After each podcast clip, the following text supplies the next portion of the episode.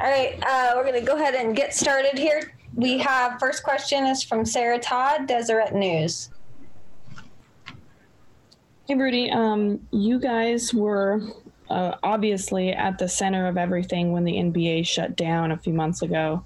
And tomorrow is another historic moment with the first game. And I'm just wondering, from your perspective, what it's like to kind of reflect on that and see what's coming forward. I think uh, you know a lot of things happen for not just us, but the whole every single person on you know on the on this planet. I mean, it's, it was a pandemic, and you know, sports got shut down. Uh, other people lost family members, their lives, and uh, and now you know the NBA put something together so we can go back and and play in a safe environment. So I think we are very excited to be back on the court at the at the highest level, and uh, you know it's going to be.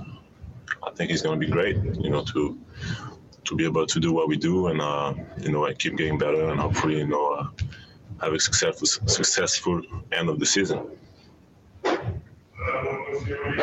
Okay, next question will be from Eric Woodyard, ESPN. Hey, what's up, Rudy? How you doing, man? How are you? We, we spoke with Mike Conley yesterday, and, and he talked about how it feels like a, a fresh new start for him.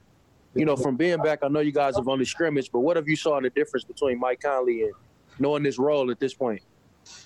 I think it's it looks really really comfortable, you know, and it's it's very it's been it's been great, you know, very aggressive, uh, creating offense for us, making the right play, you know, finding his teammates and uh, making the shots that he's able to make. That um, I think only him in the world is able to make, and you know, we need this uh, this Mike Conley if you wanna if you want to play as good as we can, you know, and he's going to be a, a huge part of what we do.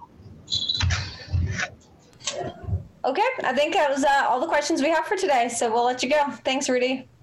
Thank you.